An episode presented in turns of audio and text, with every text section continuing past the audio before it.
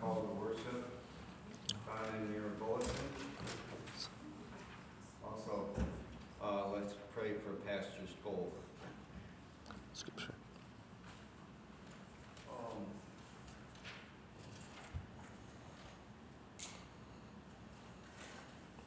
It's found in Matthew, the 18th chapter. Um, God, we come to the mountain to cover it in your presence. And we want to thank you for all being here today, this special Sunday of Transfiguration. Just, just the scripture reading. Just read it. Yeah, you're good. Okay.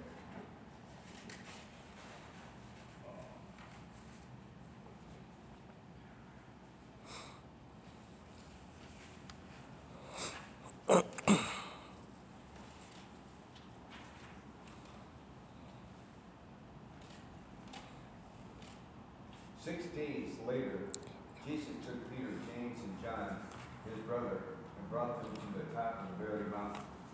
He was transformed in front of them, his face shone like the sun, and his clothes became as white as light. Moses and Elijah appeared to them, talking with Jesus. Peter reacted to all of this by saying to Jesus, Lord, it's good that we're here. And if you want, I'll make three shrines, tabernacles. Some of your versions say tabernacles. Um, one for you, and one for Moses, and one for Elijah. While he was still speaking, look, a bright cloud overshadowed.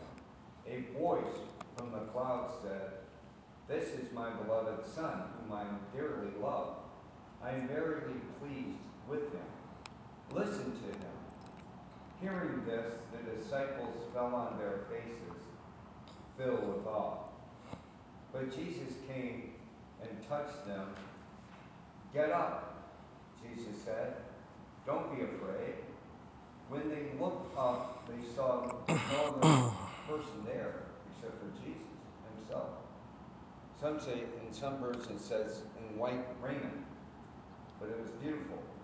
As they were coming down to the mountain, Jesus commanded them, Don't tell anybody about the vision until the human one, Christ, is raised from the dead.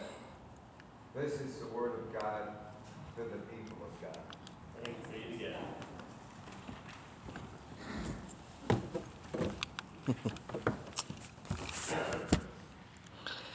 Well, friends, last week I told you that um, whenever, if I hear the words, well, we've never done it that way before, I'll say, good. Well, here I am up here eating my own words. Um, so, time for me to practice what I preach. Amen. Thanks, Victor. Will you please pray with me and for me? Holy Spirit, your light has come before us today. Let your light speak to us. Let your light transform us. Let us worship you in all of your beauty. Amen.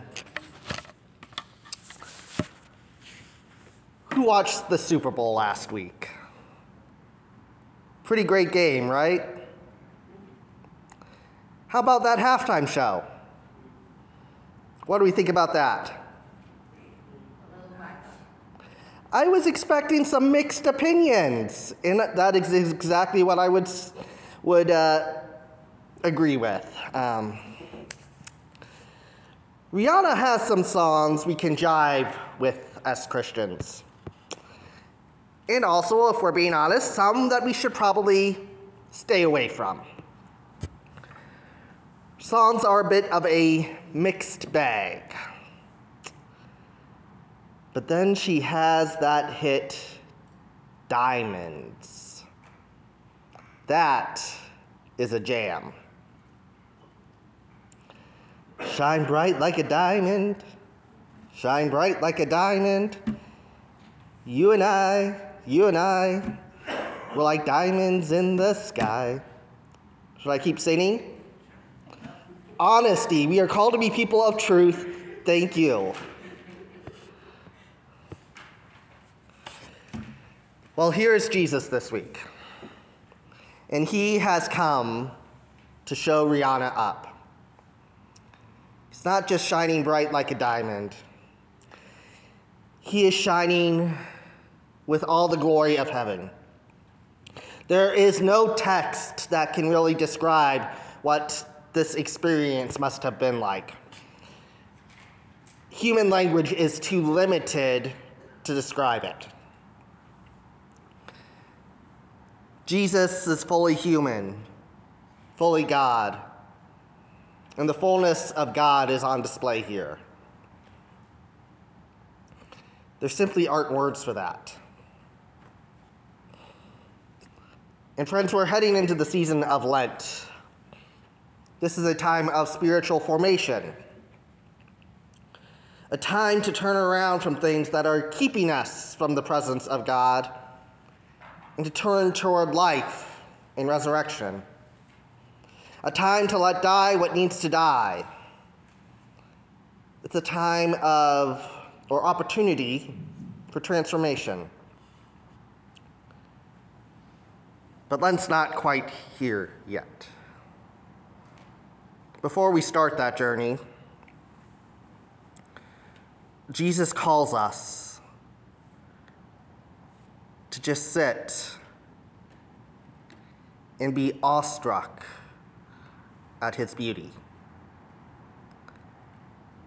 Peter, James, and John just sit there, not really supposed to do anything, and get completely overtaken by the beauty, the power, and the divinity of Jesus.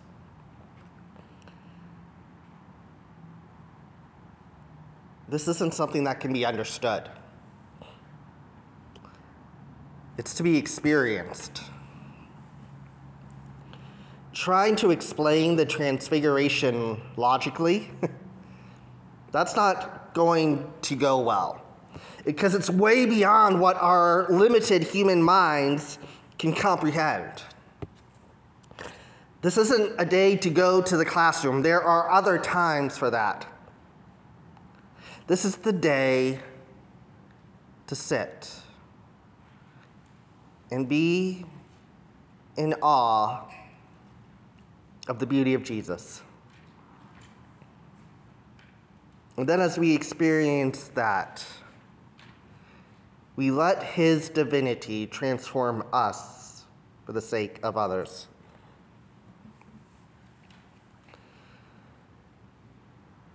Friends, I'm not just talking about having an emotionally driven worship experience. Not just talking about giving us the feels. And I say that even as a person whose preference is toward the feeling and emotional side of things. We need to be very careful, even as we sit at the feet of Jesus. We need to be very careful that we don't get so comfortable that we don't want to leave. That's what's happening to Peter. He's experiencing this transcendent divine experience. And his solution is that they should build an Airbnb at it. Stay right where we are. Just bathe in this beauty all for ourselves. And friends, we should bathe in the beauty and the goodness and love of God. But we don't stay in the gosh darn bathtub. The experience with Jesus is for us, but it's not about us. Experiencing Jesus is a gift,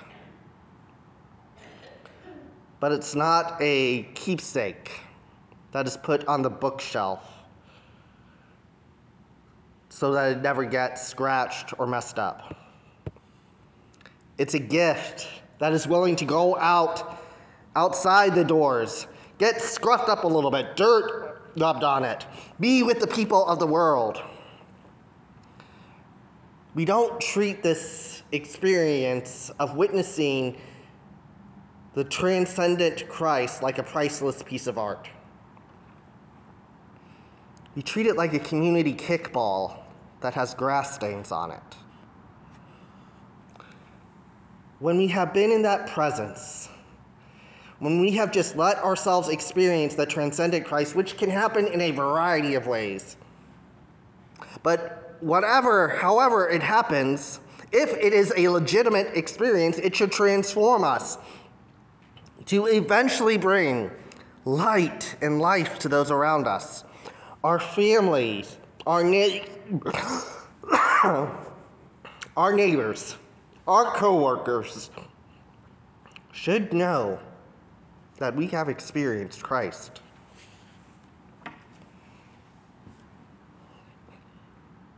Not because we tell them, not because we're all happy, happy, joy, joy, but because we're different. Because they are seeing and witnessing individuals who have spent time in the presence of Christ. And the result of that is our people who are just willing to give themselves away.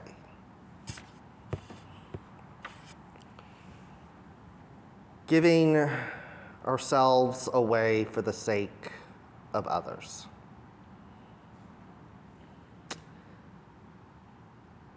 That means we don't hold tightly to the things, to the things we think we need to maintain status and power. It means personal rights are no longer our highest priority. The Apostle Paul reminds us in his first letter to the Corinthians, chapter 6, verse 12, that just because we have the freedom or legal right to do something doesn't mean it's actually helpful for us. And then after that after 612 paul says in chapter 8 to stop offering sacrifices to false gods. When we experience the glory of jesus we can give ourselves the gift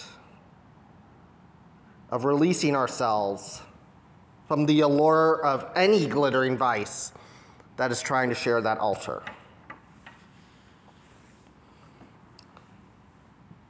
And here we are today. Claiming to worship the transcendent Christ. And we were reminded again this past week that we are clinging to weapons, killing our kids.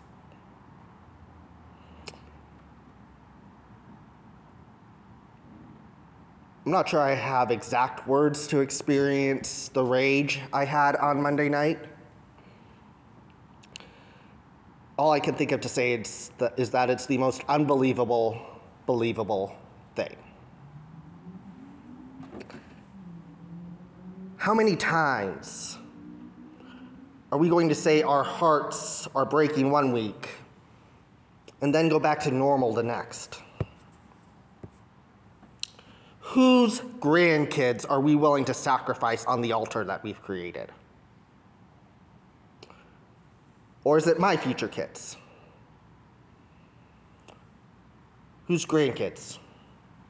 Whose nieces? Whose nephews? Whose children are going to be sacrificed on an altar that disguises itself as freedom, but is really holding us in chains in shackles, unable to imagine a different world. I don't care what object or thing it is. If we as people of faith say that we can't imagine life without that, that we can't possibly function without some type of thing, we have to consider whether that thing has become an idol. And our God is a jealous God who hates idols that try to share God's altar. Friends, I had a dear congregation member and a man I deeply admired at my first appointment. This man loved to go hunting with his son, and it was a bonding experience for them. And if we're being honest with ourselves, hunters who practice their craft ethically and legally are a heck of a lot more ethical with their kills than McDonald's is with the hamburgers that I have personally eaten who knows how many times. So if you're a hunter, or if you know a hunter, God bless you. That's great. I'm not, and you probably don't want me to be unless you want Dick Cheney part two.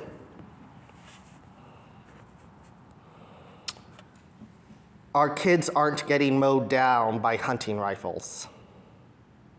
Our kids aren't practicing hiding under desks at one of the places they should feel safest because there are ethical hunters living in our communities. Our kids are being murdered by devices whose purpose is to end life and end it quickly and efficiently. A purpose that is rooted in holding power over another.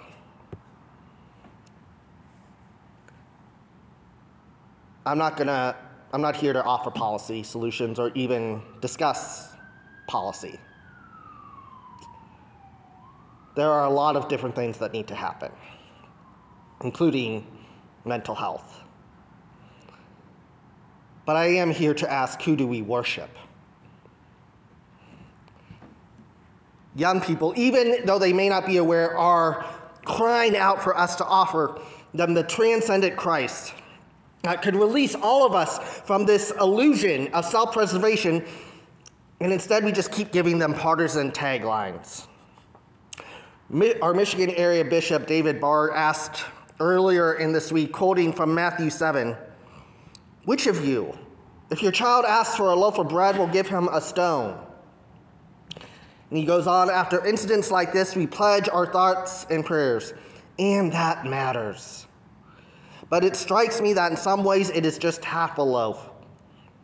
So, another one of my prayers is that we will respond to our children by offering a whole loaf. That we will take our prayers and our thoughts and turn them into constructive action to build a kinder world, a less violent world. Full loaves of bread don't have room for anything else. And I use that word altar very intentionally.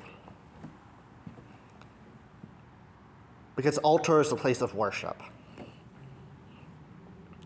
And it's clear that we have tried to call, crowd our altar with things other than Jesus. If you take out any coins or dollar bills, you'll see we'll see statements like, In God we trust. I'm still kind of glad we have that overall. I've even asked for that on my license plate before.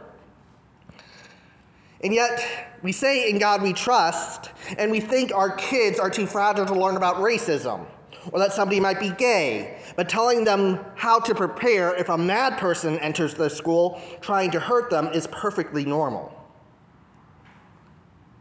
Is that the fruit of trusting in God? We have tried to hold the loaf of Christ while still holding other stones at the same time. And this doesn't work.